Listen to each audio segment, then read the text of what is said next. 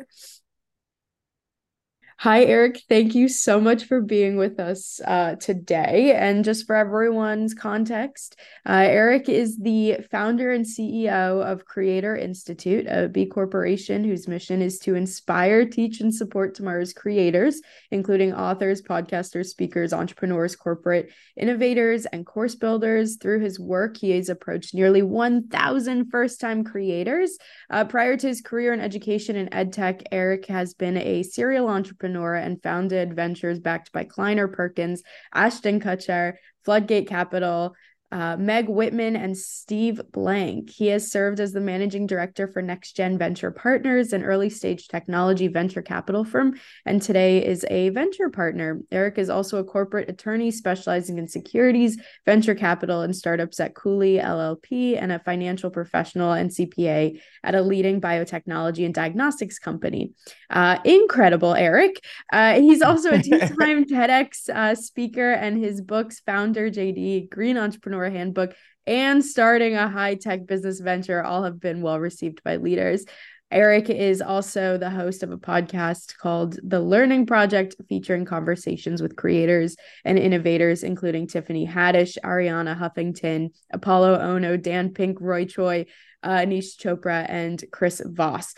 Holy camole, Eric, you have such an incredible um, backstory and i'm so thankful that you are talking with us today. And so i just want to hand the floor over to you. Was there anything i missed in uh on on top of all that? No i mean i'll send you the check for saying such nice things. Um yeah no i mean i think i think uh i mean i mean maybe what i would sort of maybe say in a general way is i think that probably what my career has sort of looked like is probably very similar to what a lot of people in this communities are. I think of I think of careers in this different way. It used to be that like it was all about you do one thing and you build this thing. And I think a lot of us now are building much more of a portfolio of bigger things. So, you know, a portfolio of, you know, businesses we have, you do some consulting, maybe you do some other stuff, maybe you have some venture stuff, you do some writing, you do a book. Like I think that's really what I love today is I think that the world is changing from this like it's all about focus in terms of like now it's about building a portfolio of things that sort of are accretive to each other. So that's what I think has really been interesting to watch. And I see it,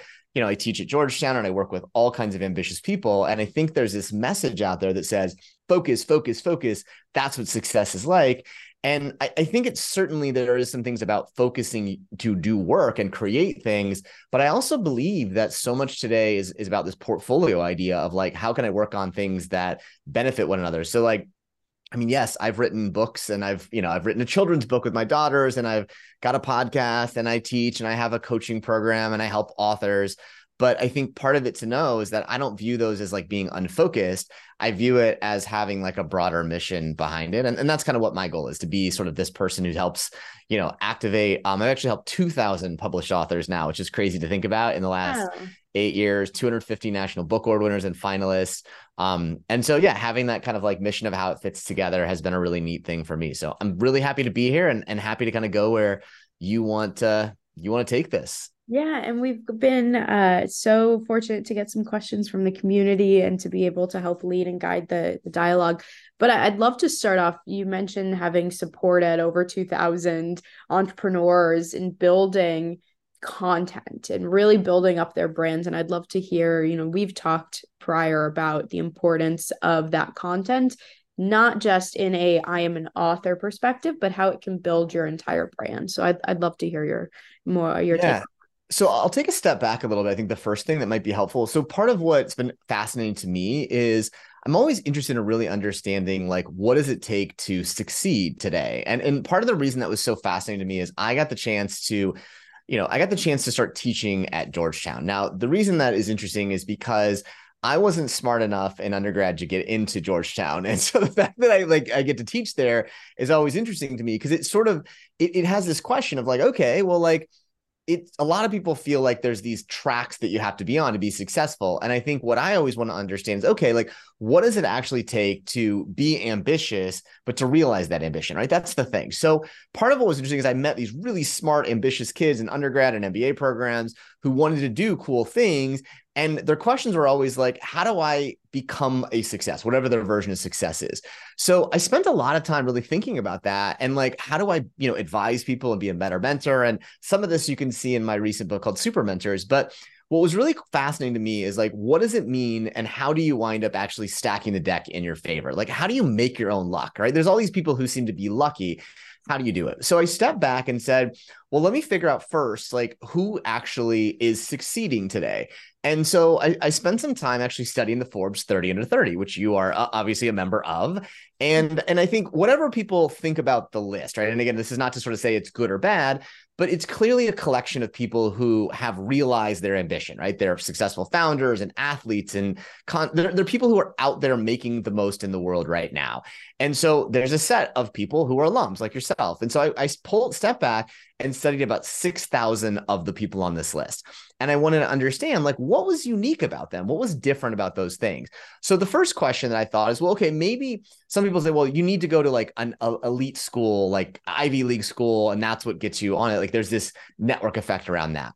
And so the first thing that's interesting in the data is that wasn't true. So only about like, you know, there was about of the top 10 schools out there, less than 15% of the people on the list went to a top 10 school. In fact, there was over 650 different schools listed in there. So undergrad wasn't really a factor that was like, sure, like there were people who went to it, but it wasn't a factor that like this gets you on the list, right? That was the first thing.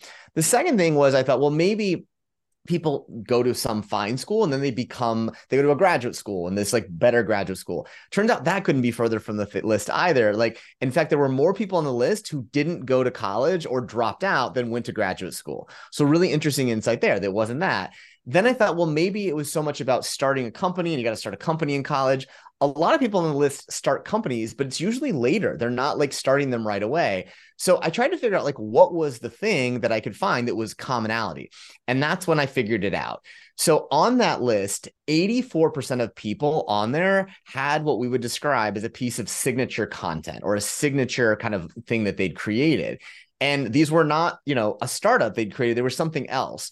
So as we broke that down, we saw things like these were people who were writing books and they were putting it out that way, or they had maybe launched a podcast that was this signature thing, or maybe they put on a conference or an event series, maybe they had some published research, maybe they put on concerts or art. But we found these nine different sort of signature things they created that all had a couple things in common. Number one, these were things that were public displays. So it wasn't that they did something and told no one about it, it's that they had to put it out in the world. So there was this publicness to it.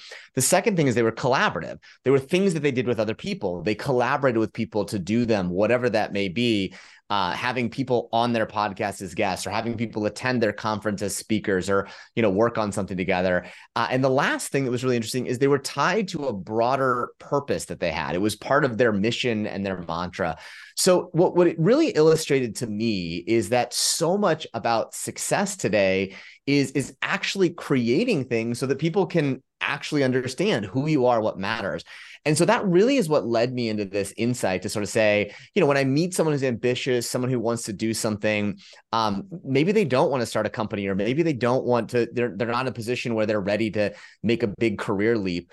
But I do think that every person should be thinking about something signature that it is. And what I've learned about these these things, right, these signature content pieces is, you know, we hear this phrase all the time, social proof, social proof.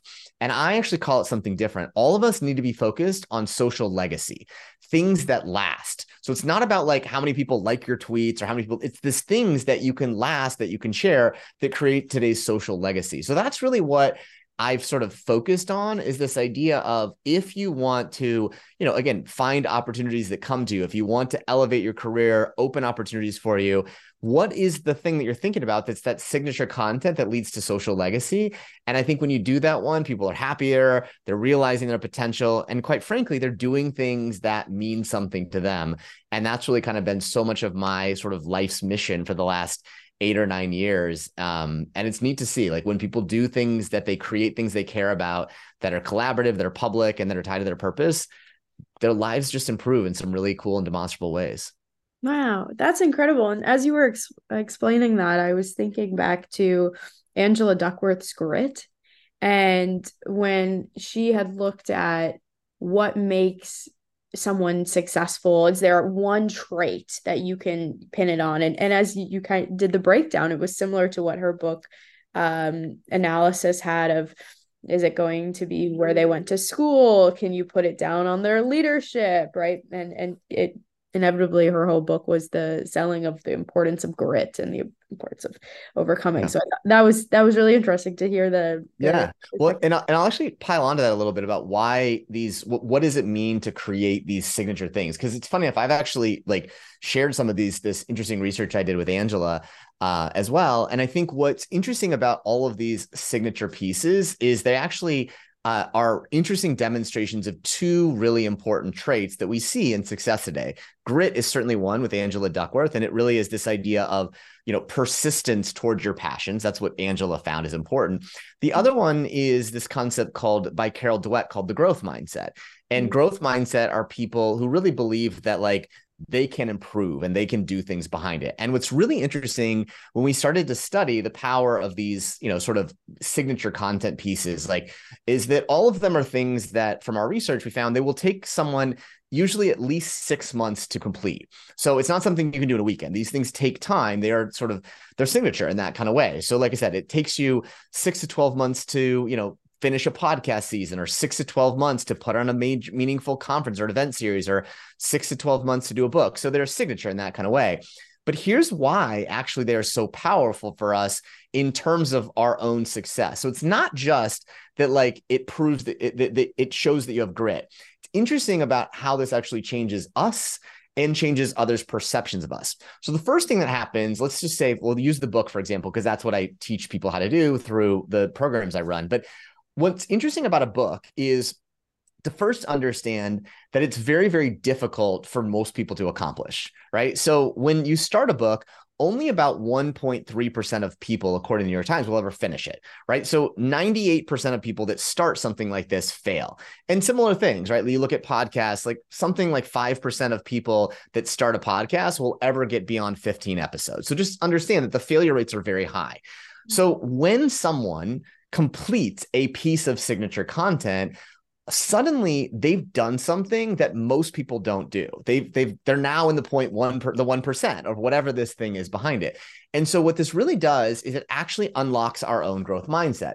It's not just that we believe that we can improve and grow, it's that we actually have proof to ourselves.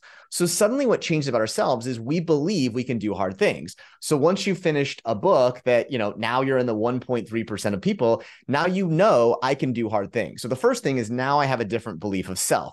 But here's the second thing that happens, right? So remember what I told you 98% of people that start a book won't finish. And, you know, 95% of people that start a podcast won't get beyond, um, you know, 15 episodes. Well, when people see that you did that, they believe that you're gritty right? They believe that you have grit, you have this persistence. So what they think is, wow, you're exceptional, right? They suddenly now see you differently. And so what happens is it, creates this really interesting sort of flywheel. We call it the inflection flywheel. So what happens now is you finish this hard signature thing. You finish, you publish your book, you now have this full, you know, this event series you put on. People see you and say, wow, you're really exceptional. Like you're really great. I would love to basically partner with you or give you this job or do this opportunity and you take it and you take that thing because you know you can and you thrive at it and now more people give it. So it creates this interesting flywheel. Now people give me opportunities and i take them and i take more of them and i know i can accomplish it. So it's really really interesting. It's not just about grit or about growth mindset, the idea of creating, again, what we would call, describe as social legacy, these pieces of signature content, is mm. actually about sort of transforming our inflection point. And that's one of the things that we saw and observed. And it's fascinating when you see it. Like you can't kind of unsee it when you do. But if you want to basically develop grit and growth mindset, you can't just sort of like think about them. And that's one of the things that that Angela has shared a lot is that schools say, like, help us make our kids grittier that's really hard. She has something called the character lab that's a really challenging thing. They haven't figured it out. And people say, well, help me unlock the growth mindset why this has been such a passion for me is we sort of have figured out something really interesting that is a way for ambitious people to build their grit or their perception that they're gritty and unlock their growth mindset in a way that changes their trajectory. So I love what I get to do because I take people who are ambitious to actually build realization of that ambition. And it comes from the psychology that unlocks in them and other people when you actually create and release whatever that signature content is. I love that. And can you elaborate too on what is defined as signature content? I know we've discussed yep. books, podcasts, but are there other mediums? Yeah, so we've identified nine um, kind of signature pieces of content, and what we found was common in all of them is they had sort of these these these interesting traits behind them. Right, number one, um, they're collaborative, so they have something that you collaborate on. Uh, number two, they will take you six to twelve months, typically. Again, usually to complete a project like that, it will take you six to 12 months. Um, it is completable, right? It's something you can finish. So you finish something behind it. Um, and, and typically it's not done primarily for money. Those are kind of the main traits behind them. So what you'll notice is that things like a startup are not on it. And part of the reason for that is that once there's a business aim in it, it kind of changes the relationship with other people behind it. So we found nine things that we found commonly against it. And there, there, there very well maybe other, but these were the nine most common ones. Um, and I'm happy to sort of share the list for it. But certainly we saw things like finishing something kind of an audio show or season. So doing kind of an audio season. So it's not about launching a podcast, it's finishing a season. So typically what we found in all these signature pieces of content is they have a number before them. So what I would mean by that is a 15 episode season of an audio show or a 10 episode season of a video show on YouTube. So audio shows, video shows, or pieces of signature content that you may see. Um, a book. So I have a 200 page book in that kind of way. Um, doing event series or conferences. So I put together a 12 part event series or a two day conference. Like that's another example of signature content in that way. Um, publishing research. So, for example, I published this research, I put it out there in that kind of way. Signature research is another example. Um, putting on concerts or other types of like demonstrations in that way. So, concerts or art exhibits or other ones. Designing some kind of a product.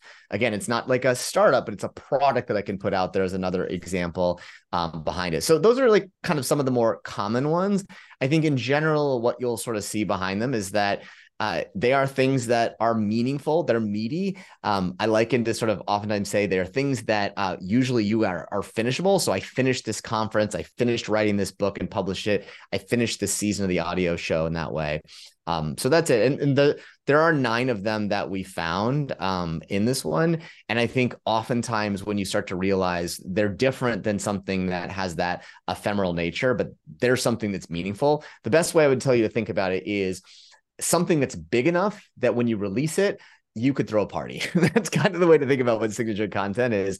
Oh, wow. Like we want to celebrate. We had this season, you know, we finished season, we have a season wrap for our, whatever it may be. We wrap the conference. I have a launch party for the book. That's a good way to think about what signature content is. I love that. And I also love parties. So I tend to enjoy celebrating go. as much as possible. So maybe I have uh, many signature contents that I've uh, done. and just need to reevaluate the perspective of of those milestones. One of the questions that that we had received uh, for you, Eric, was that there have been individuals that had undertaken the desire to write books to create signature content and then they just burn out or get yep. distracted or hit writer's block or you can finish the sentence a million different ways that you've heard situations probably. What do you say to those individuals when they're doing it? Is it put it down pause take some time? Is it just like pound through? What what what is helpful for those people yeah, so it's it's an interesting question, right? And I think the the first couple of things I'll say is I think what's what's interesting about most of the you know signature content, writing a book, what might have you, but in particular, we found with writing books is that most people the failure happens when they essentially treat it as an individual endeavor versus building kind of a community around them. So it's one of the interesting insights of when I started teaching people to write books. And like I told you, I've now done 2000 published authors and, you know, help people with all kinds of things. But the biggest thing that happens when someone who's been trying it on their own to basically having success is usually they build a community. So, you know, we have a community of authors that go through things together. We pair authors up with editors and coaches in that kind of way.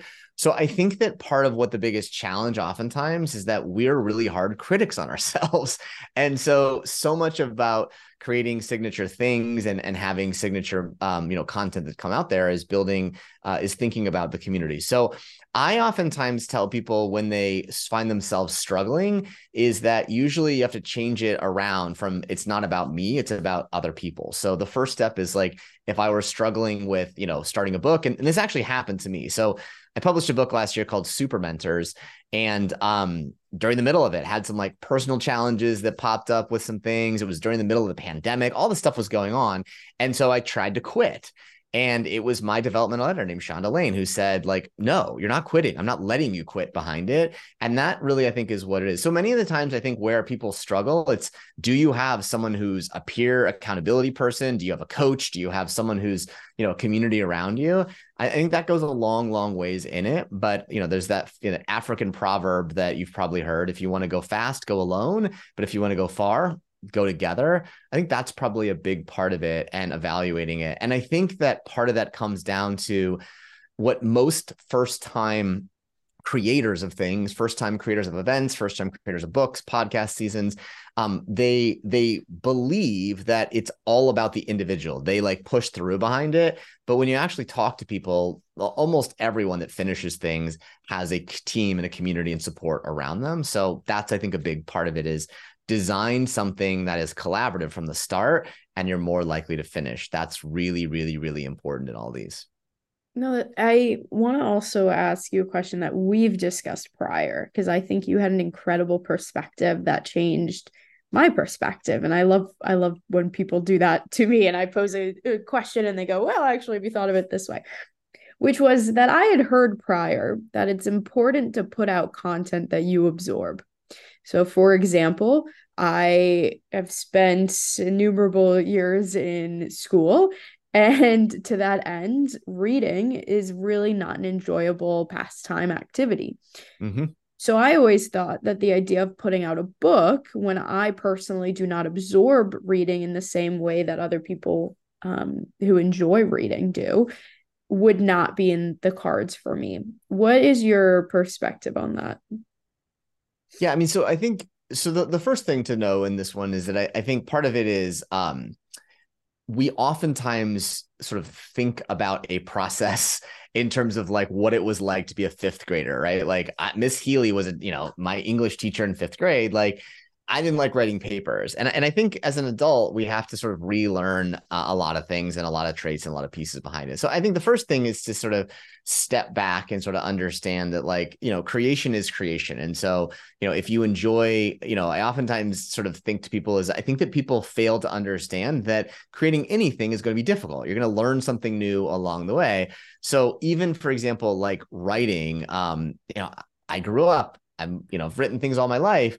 Um, but writing a book is hard. And so oftentimes you have to think about like you have to learn new skills and traits. So I think the first thing that I would sort of share with people is um, that signature content is something that you're excited to sort of share with other people, but to know that just because it's easy to turn on your phone and record video doesn't mean that you'll be Mr. Beast, right? he works very, very hard to be exceptional at it. Or just because you like to, you know, listen to your iPhone doesn't mean that you're necessarily going to be Tim Ferriss. All these things take work behind it. Um, so that's the first thing I would sort of say is like, I think what you really want to do is think about like, what is it that you want to become great at? And if it's, you know, I want to become better at writer, I want to become better as a an interviewer i want to be better as a teacher.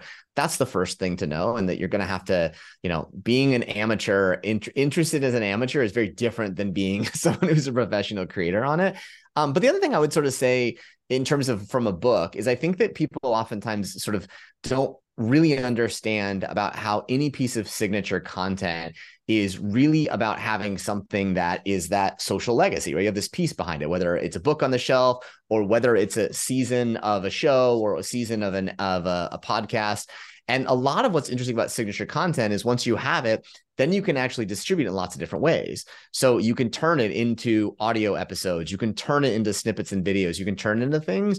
And so I think for a lot of us as content creators, the most important thing that I could tell you to think about is you want something that is signature enough that you can celebrate that almost serves as a new type of credential right like what what's really interesting i was just i just gave a talk last week and what's fascinating behind it is what is the first thing they said? Eric is an award-winning author right? That's a new credential behind it. And then the next thing they said is Eric is also has a, a podcast that he's done two, you know, like so people are actually defining us by these signature pieces of content.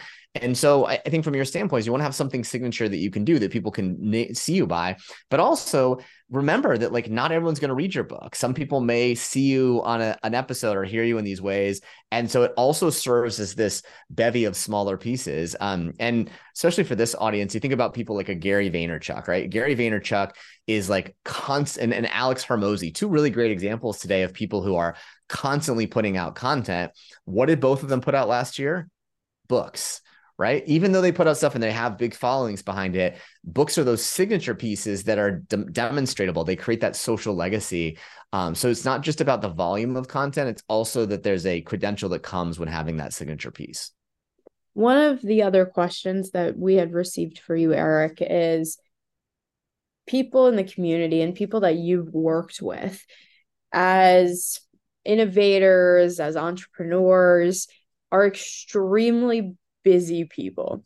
Yep. And the undertaking of creating signature content sounds like a very large conscious undertaking of 6 to 12 months of time have, yep. or more right have you seen uh the people that you've worked with come up with concepts and hire people externally to support in either ghostwriting capacities or other ways to help alleviate some of the uh, logistical burdens while also having the the payout of it being your thoughts and ideas yeah so so there's a lot to unpack in that question the first thing so i think i think i think i'll start with the first piece of it is like the actual amount of of time people sort of expect in it and so i think part of it is understanding that what's interesting about signature content. So writing a book uh, is just an example behind it.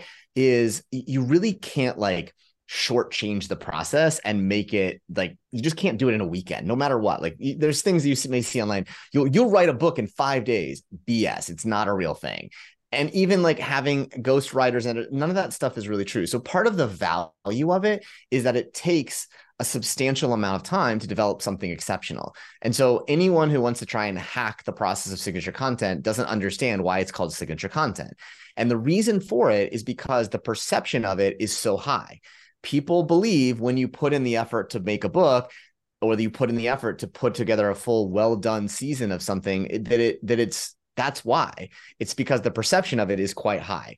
So you can't hack it, right? You can't tweet your way through it. But the first thing is to know that one. That's the first part of it is that the value in it comes from the perception that it was difficult to produce in those ways. The second thing they'll tell is tell is that difficult doesn't mean impossible. And so most of the time, our authors and our author community, we've worked with 2,000 people. All of them are, you know, busy entrepreneurs, coaches. Um, they say they invest four to six hours a week working on their book, their project. And so you know, it's not like you have to quit your job and go off in a cabin and do this for a year, but you do need to carve out things. So I'm I'm super busy, right? I mean, I've got three kids, I've got projects, I'm teaching, all that kind of stuff, but I carve out two mornings a week, usually two mornings um, per week um, to write. Um, and I do it twice. So I have two books that are kind of going a novel project and a nonfiction project. Now, some people may say, like, okay, well, I don't know if I have four to six hours a week. Well, then probably like you shouldn't do signature content, right? Like hiring a ghostwriter is not going to do it because the key thing to know behind it is it's not the writing part that's hard. it's actually the process of building something in that way. So first thing is again, signature content is important because the perception is valuable. Second thing behind it is that maybe it's less time than people think. Again, most people spend four to six hours a week on it, but they do this over a six to 12 month period. So you want to carve that thing out. The last thing I'll tell you though behind it is I think that part of what's also interesting to understand is that people think that it's like the writing process or it's the process of like you know maybe i can hire someone to you know do the videos for me and stuff like that behind it. Um really that's not the hard part. So like the you know i've for example, like I've tested, uh, you know, a, the AI tools, ChatGPT. I've tested it and spent like almost 80 hours trying to figure out could I actually use this thing to create content that could go into my book?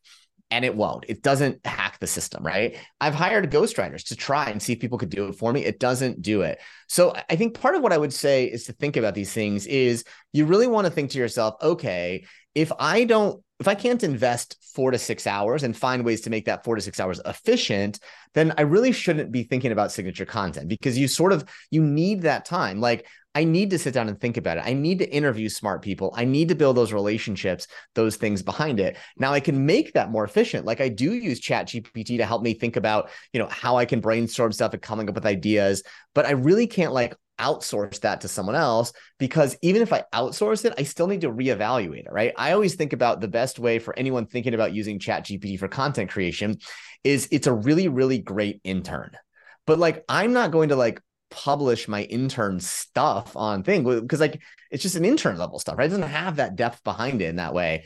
So the tools are there to make it more efficient. Four to six hours is what I would sort of say to do. But if you're not willing to carve out four to six hours on a project, then I don't think people will perceive the value in creating signature content. I wouldn't just do it. So I would make that call. Is it something that's worth me carving out a chunk of four to six hours a week as a part-time thing and then i make that four to six hours as efficient as possible by maybe having someone who does some research for me or maybe having an editor who reviews my stuff or maybe having someone who cuts the the filming into it but you sort of i don't think that you could basically outsource signature content and have it also have the value so you sort of can't have your cake and eat it too but i think you can decide i'm going to have cake and i'm going to be very efficient in how i actually do it in that regard. So does that help anyways a little bit, I guess? Yeah, no, that definitely that definitely adds uh some clarity and context. And I know that I had I have another question that was that was submitted, but I want to touch on real quickly what you just brought up because I think it's fascinating. Specifically the utilization of artificial intelligence and where chat gpt could or will not disrupt mm-hmm this segment uh, of of content creation. Yep. What have you seen? I feel like people are throwing around these buzzwords, and it's become so sexy and ubiquitous and and mainstream, but we're still figuring out the implications. Absolutely, yeah. So it's a it's a great question. I mean, I think the first thing I'll say is I think um, it you know i've been teaching people to use ai writing tools actually since 2021 so before chatgpt i've been teaching people how to use it and the reason was is because i as i was working with you know authors there's this tendency to think like i'm stuck. Maybe someone can write it for me. Maybe it can be ai whatever it is. So uh, basically i've been teaching it for a long time. So i've exposed you know thousands of people to it and no one has been able to turn it into a book right? Maybe it's helps them with some things but it doesn't sort of do it. So again the first thing to know is that i think we always um, not always but historically when we look at technology we all we overestimate its impact especially in the short term so ai is going to disrupt writing ai is going to do these things i think certainly there are things that it can be helpful at but i don't think i don't think it's going to really sort of change some of the things that sort of really ambitious people do. And and and I think that's kind of what it is. I think it's I think it's rose raised the floor, but I don't think it's lowered the ceiling, right? I guess I would sort of say it. So I think that's sort of what I I sort of see. Um, because I think what's interesting about these tools is that they really are not able to do some of the complex things that the human brain can do. They're not so when you really understand what AI is doing, it's predicting what the next thing should be based on a data set, right? They're, they're just not they're not able to kind of come up with some of the clever things that happen in that regard. So I think it's helpful, it's good, but I don't think it's disrupting those pieces of it. And I think if I were to sort of share something with this audience behind it, is if you wrote something that AI could do, it's not good enough to be signature content, right? It's not that way anyway. So that's what I would sort of say is like, remember what you're trying to do is you want to be elite. You want things that are elite behind it, and you can use tools to make that more efficient. But I don't think you can do something um, in that regard. What I will tell you is where I think things are going is actually a fascinating kind of question a little bit. So, part of the thing that's also interesting from a macro standpoint of understanding AI and some of these things out there is they are they're actually right now drawing on data that's not yours right? So if you use ChatGPT, it's actually writing based on all of this data that's been gathered from other people. And usually it's not yours, right? So it's this, you know, you're pulling from other people's writings, their books, and stuff like that. And so the first thing though, there is some like actual risk that I would sort of say that potentially could be some level of risk in it. I'm not like concerned about it in a major way. I think it's really kind of hard to abstract, but do know that like some big authors have actually gone out and sued OpenAI um, to basically say like you used my information to train this thing. Stop and pay me, kind of those things. So there's some interesting things on that one to sort of understand, just to be aware of. I mm-hmm. think what'll be interesting from my standpoint is I look at these tools, because I don't think again they're replacing particularly humans that are exceptional, right? So 20%, if you want to be in the top 20% of your profession, I think you will need to use AI to complement, but it will not replace the things that you do. Here's where I think some of this stuff gets interesting from content creation and stuff like that. I actually think that for people who are creating quite a bit of content, that eventually AI will be able to predict what you would do. And I'll give you an example. So I've created an awful lot of content. Like my YouTube channel has thousands of hours of video content for my courses I've created. I've written thousands of words, thousands and hundreds of thousands of blog posts, words. I've written multiple books behind it. And so I've created a lot of content, a lot of intellectual property that came from me that I've turned into these public pieces of it. So a few weeks ago, someone reached out to me saying, Hey, um, I've developed AI that could basically clone you. And here's what it does is you feed it information that you've created. So it's not just feeding stuff from the, the universe, it's fed information from me, my books, my writing, my stories, my words behind it. And it's fed into it. And now you can talk to me based on the language learning models that come from it. And I will tell you, I was like kind of skeptical. I was like, well, this like can't actually work. This thing doesn't seem like it's going to know it it's crazy. It's crazy to see because it will answer things and use language that I would use and use thought patterns I would use because it's based on my knowledge. So it's a language learning model based on my contributions already. So why is that interesting? Well, it's interesting because I think what it allows me to do is if I wanted to develop more IP, I can use this one to start to build on my own knowledge in that way. So that's what I think is fascinating for it again, I don't think that it can, again, a like you can use AI to build on the back of other people. But it, if you really want to see the future as a musician, as an artist, as a creative, as a writer, I think the real future is to sort of say, how can I pull from what knowledge I've created and build on top of it? That is a fascinating area that I think will be the most one. So I think wave one of AI has been a lot about showing like what these tools can do, but it's generalized and it's not particularly thoughtful at drawing in inferences and intersections. Second wave will, I think, will be getting it smarter. But the third wave, or maybe the second and third wave together, is about making it so that it is using AI to curate and harness my knowledge and look for patterns that maybe I missed or that I could build on in those ways. So that's what I'm excited about. And, and I think that's what, for example, if I think about my own writing, I would love to be able to engage with this, you know, clone as they call it and ask it questions about like sort of like things that I might think about from my standpoint, because then I've created IP that's mine that I can build on top of. And frankly, like that's where I think the future will get more exciting. That's fascinating. And I think we'll have some really interesting intellectual property implications yep. of who owns the IP uh, if if that turns out to be open source. You are an attorney, and so I understand recovered attorney. I'm recovered, recovered attorney. Okay, so, we won't we yes. won't hold it against you, Eric. Yeah, but I think I wanted to ask you. You mentioned about intellectual property, and you also mentioned that the best you know development of signature content includes a community and really ties in that community angle.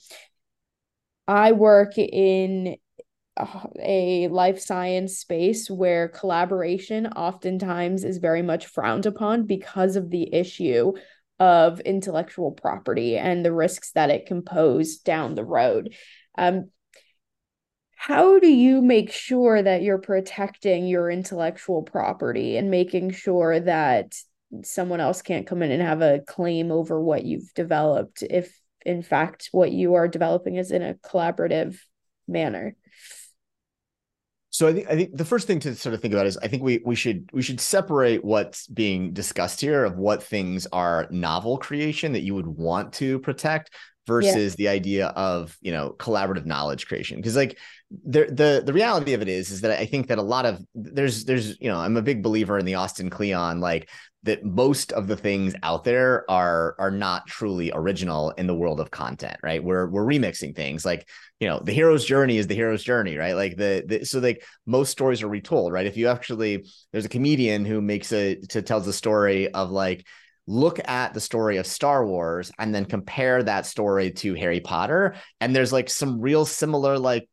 themes and structures of it right? Like mm-hmm. orphan boy has this mean uncle, like ha- this crazy wizard with a beard comes in. Like they're the same themes, right? They're just different settings, right? There's the fantasy setting. So I'm not saying that it was J.K. Rowling stole that. I was just saying that, like, I think that content is something that um, everything is a remix on everything. So the first thing I would sort of say is like, remember that content usually is very rarely purely novel in that kind of way. It's always remixes on themes. And, you know, I wrote a novel project and people are like, oh, there's these elements that remind me of Harry Potter. Of course, I've seen Harry Potter. Like, there's only so many ways you can do magic and stuff like that behind it. So I, I think part of it is you don't want to copy, but be inspired by. And the way that you do that is if you're creating content, is that you want to reference the people that you used. You want to make sure that you build on, you don't copy. And you want to really be thoughtful about the fact that, like, it's actually good to involve other people in those pieces and ways um, if done in the right way. So, from a content standpoint, I'm not particularly worried about collaboration. I think if you're looking at some of these questions of building businesses and doing research and stuff like that behind it, it's a different set of problems there, right? Like you're looking to build, you know, stuff that's patentable or protectable in those ways, but that's a different problem from this conversation, I I don't worry about IP uh, in terms of those pieces of it because frankly you couldn't protect it anyways right? You can so copyrighting is something that you can protect once you put it out in the world. So like if i write a sentence in this way that is a sentence that i have put out there and created. If someone copies it and puts it in their stuff then it's an issue. But otherwise like collaboration is great right? Like some of the best things i i often you know I think about collaboration is like one of my favorite hip hop artists of all time is is Snoop Dogg what was the last Snoop Dogg song that he wrote that you can remember? Right. I, I don't I like I honestly don't I can't think about songs that I remember of Snoop. Like it's like gin and juice from way back in the day, right? But Snoop is still in the public domain a lot. Like he's in the public persona. Why? Well, Snoop Dogg has been a featured artist on 584 different tracks that are not so it's not his track, but he's featured on it. Mm. So part of what's interesting here is that like, you know, when you like I don't know if you saw like this week Drake came out with his you know new album and stuff like that. And um you know like a lot of the tracks were featuring other people behind it. So collaboration is great. It's a good thing um because it allows us to elevate other people in those ways. Um but I think a lot of it is just do you have a strategy to do it well and effectively? And so for Snoop like when people say he evaluates the person and says, Is this someone that I want to lift up? And someone that will, by lifting them up, lift me up, he does it. And he's done it 584 times at least and uh, and I think that's part of his his uh, his secret. So I think collaboration is a really great thing. I wouldn't be afraid of collaborating because of IP, especially on the content side. I think on the you know the research side of it, certainly a different problem, but in this one, I'm I'm not concerned about it. Yeah, and I think in that lens, we come into different situations and growth from our our experiences. So that's where anytime i hear that i, I hear ip and collaboration go hand in hand. I'm like ah let me let me call my attorneys and see what they say. Uh but no that's that's fascinating. So you're saying that at the point that you actually publish your book is when you would file for a copyright not yeah, when, yeah. not when you have like a first draft prior to giving it to someone to edit yeah, you would tr- you track those things and keep like so you want to keep tabs on it and have like date stamps and things like that behind it. But yeah, usually that's sort of the way to think. I mean, and again, it's weird. Like it's funny. Like as soon as you publish a book, if you're an author, you'll find that like you Google it and there are people who've ripped it and put it up as a free PDF out there. Uh, and and people are always like, I can't believe they would do that you know, listen, it's a, it's some senses like it's a shame, but also it's sort of one of those things that like the you know the content itself is is valuable. The application of that content is really where most of the value comes from. And from a book standpoint i oftentimes will tell people like you know our philosophy in this author community called manuscripts we have is that we're not launching books we're launching authors. And the reason that matters is that most authors today are monetizing their knowledge not just from words on a page. And so you'll see that like most of our authors report that, you know, 85 to 95% of the earnings and revenues and outcomes from their book are not from retail book sales, right? It's not from Amazon. It's from getting paid to speak or getting hired to coach or getting a new client. So that's really what I think is important about signature content is that mm-hmm. usually the the content itself in general we have as a society deemed that we want to get content to as many people as possible. That's why you put stuff on Twitter for free. You're not charging for it. You're putting it out there because you want to spread it.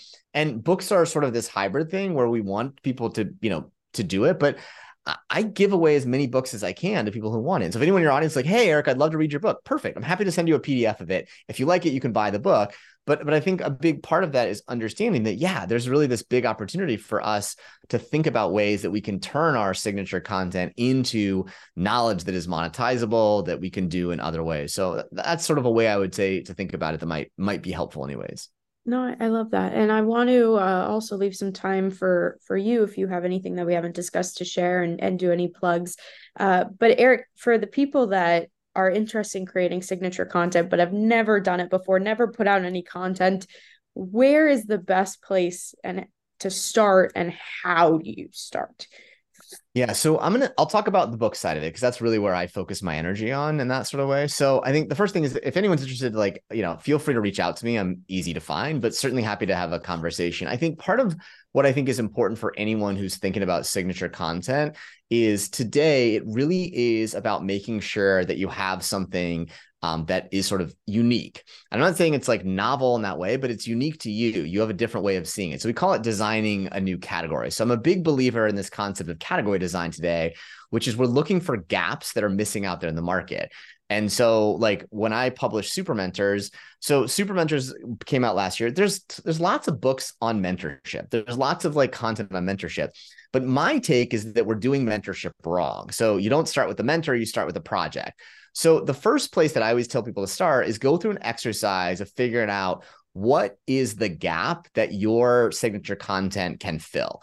And I think that's really what it is. So, from that book standpoint, that was it. From my business side of it, I focus on supporting modern authors, people who want to own their IP, build their audience, use modern tools, and build better economic outcomes. So, category design is that this idea of looking for something that's missing out there. But that's the first thing I would tell anyone to do is to think about, like, all right, I don't just want to write a book. I want to write something that's missing out there and find that piece um, behind it. So that's I think the first thing that I would tell. And if anyone's thinking about a book, like feel free to reach out. I'm always, you know, you and I chatted, and I think many times people are like, oh, huh, I was thinking about it in a different way. And, and I think that's kind of the first thing to know. I think the second thing that I would just share with people about it is my encouragement is really to design a process that is finishable. And so much about books or whatever it is, is that people start out saying, like, okay, I'm going to write a book but they don't really design the process that they will finish. And so thinking about like what are the milestones, what is the team, like that kind of stuff behind it. So don't just start, but design it so you can finish in that way. And so for authors in, you know, in our community, it's about a year long process. You're going to spend about 5 or 6 months developing your first draft, then you'll build this community and then you'll publish, you know, 6 months later. So you design the process in that kind of way. And so for most of the time what I would tell you is if you are looking to create signature content, find a community that that can learn with you, you can create with, you can have that sort of stuff behind it. You know, there's things like there's groups out there that help people, you know, establishing their YouTube presence. There's people who establish your, you know, podcast presence. Um, you know, we help people with books. So I think figure out your tribe, your community of creating together. Um, and then I think the last thing, honestly, is to to remember that these projects, signature projects, are, are signature because again they take a set of calendar time. And so you can't just like finish it in a weekend. And so i will tell you like there are things all over facebook now all over instagram which is like use ai to write your book in a weekend. And like that's not real, right? It's not a real thing, right? Like signature content will require your thought, your depth, your work, your insights, your help, your iterations on it. And so I think when you're thinking about doing something is just to remember that like part of the reason that it works is because people know that it's real and they know that it's yours and they know that you put time into it and they know that you invested in it. So I think that's just really important is to remember that it's uh you know for me the work was certainly heavy, but the payoffs have been way outstripped in it. I mean, my books have they're million dollar assets, each one. And Alex Hormozi said the same thing. Like every book that he creates uh, is a million dollars uh, or more of value that he's received from it. And I would echo that. I think clearly more than that for me um, from every book I've done. And I think signature content should be something that you see in that way. Do you see specifically for the books that you're developing that you have a goal on length or on on how many chapters or any of those types of KPIs that are more measurable. Uh, yeah. So yeah, we, so I, I mean, I actually know, right? Like what it looks like. So I've actually, you know, if you want to figure out, like, let's reverse engineer. So let's just say someone on this audience here is like, I want to write a book. And so the first thing I would say is you want to figure out, like, not just like I want to write a book, but what this book is going to do for you, right? So I want to write a book that's going to get me more paid speaking. I want to write a book that's going to get me more clients. So figure out the outcome first. So start there. But let's just say that, like in this audience, many of the people are entrepreneurs or aspiring thought leaders or influencers. So in many cases, what I would sort of say is you want to create knowledge opportunities, right? So you want to basically be able to get hired by people to coach them, hire, hire, get more clients from something, more speaking, workshops, that kind of stuff behind it. So the first thing is to figure out what the outcome is and then design the book that's going to do it. So for many people in this audience, the style of book is called a thought leadership book. So thought leadership books are the Adam Grants, the Brene Browns, the Simon Sinek, the Les Browns, like that's the kind of book that it is. So those books are really designed in a particular way. So they take a set of stories and experiences from your life and they blend them with stories and experiences of other people and use those stories to teach or paint a pattern out there. That's really what the style of book is. So, in general, that's the thing. You want to use that book because it improves your credibility. Most of the time, when someone has a book like this, their speaking rates go up three to five X, their coaching rates go up two to four X. They just that's what they're designed to do. So, think of it as an asset that's going to elevate your credibility, number one, and credibility for what? I want to get more investors. I want to get more clients, those kind of things. So that's the first thing. Then the second step in that one. So I figured out my outcomes. I figured out the style of book. Then how do you design a book in that way? And so we'll tell you what in general these books are. When you study like best-selling books in this category for the last 20 years, they tend to cluster at 205 pages to 255 pages. So from a word count standpoint, it's about 36,000 to 52,000 words. There you go. Now, on average, these books have 10 to 15 chapters. So you can start to run the math. So let's just say you have a dozen chapters, 32 to 35,000 words. So in general, you're going to write a dozen chapters, 3,000 to 4,500 words. So now you're dancing here, right? Now we got these things. So I'm going to write a 250 page book, 200 page book. I'm going to have a dozen chapters, 3,000 to 5, 4,500 words. Now let's go down one rung cheaper, one rung more. What's in that chapter? Well, in general, about 60 to 80% of that style book, again, the Adam Grant, Simon Sinek, Malcolm Gladwell style books are story driven. So you're going to have two to four stories personal stories, people you interview, people you research, and that's going to accomplish half of it. So now you're talking about okay, you're probably going to need to write 20 to 30,000 words of stories, another chunk of things about research, experts, your own opinions and takeaway and there you have a book. So that's I think what's really interesting. If you design it to finish, you know what the end point is. Why am I doing it? I know what it's going to look like and I can break it down into smaller pieces. So now I know what I need to do in my four hours this week, I'm going to go out and write a couple stories. Three of them are personal stories. I interviewed this person and what you got it is. So I always tell people, especially on the book side of it, is that you don't write a book, you build it. And you have to understand the output, the kind of the outcome. You have to understand the structure, and then you have to understand the pieces so that you can do it efficiently. And that's why you can do it in, you know, four to six hours because you're not like hoping that you figure it out. You hmm. know what the pieces are to build up into the outcomes you want. No, I, I really appreciate that perspective because I think too, oftentimes for me, when I start on a new project, first thing I want to get into is is how do I make this happen? What are the logistics behind doing that? So I, I really appreciate the the breakdown of that. Um, Eric, I know we are uh, close to time. And so I want to firstly thank you so much for your time and perspective. This was a fascinating conversation that I hope people um, can really get inspired by. Uh, but I want to leave the last word for you on if there's anything that we haven't discussed that you think would be valuable for people to know. And then also um, if you have any plugs on ways people can get in touch or support the work that you're doing. Yeah, I mean, so uh, first off, thank you for having me. I mean, I this is this is my mission, right? Like I, uh, you know, uh, when I started this journey about eight years ago, I I was I found myself at this point where I was like kind of feeling frustrated because I would meet all these ambitious people and I didn't know actually how to help them. And so learning these things, I think, is important to know. The world has changed, and I think that's what's important to know is that it used to be that I would call it we would have kind of the escalator career you would go to a good school, you'd get on the escalator, and it would basically take you where you needed to go. Life's different now. I call it like you have the video game career. You're going to pick up the controller and maybe go down this tube. And, you know, like you just have to like play your life and career out differently. So I think that's what's important to know is it's, it's not, it has changed and it's changed in terms of our ability to have agency um, and kind of create our own luck. So I think that's probably the first thing that I would say is it's good to know that like the world is different behind it.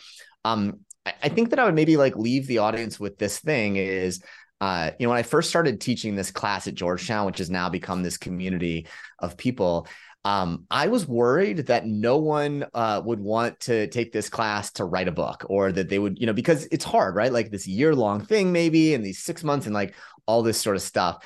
And what I would tell you, I realized in that very first semester. So I came into the first group of students. There was about a dozen students in the room, and I said, "We're going to write a book this semester." I know this seems scary, but if you know, uh, if you're interested, I'll help you do it.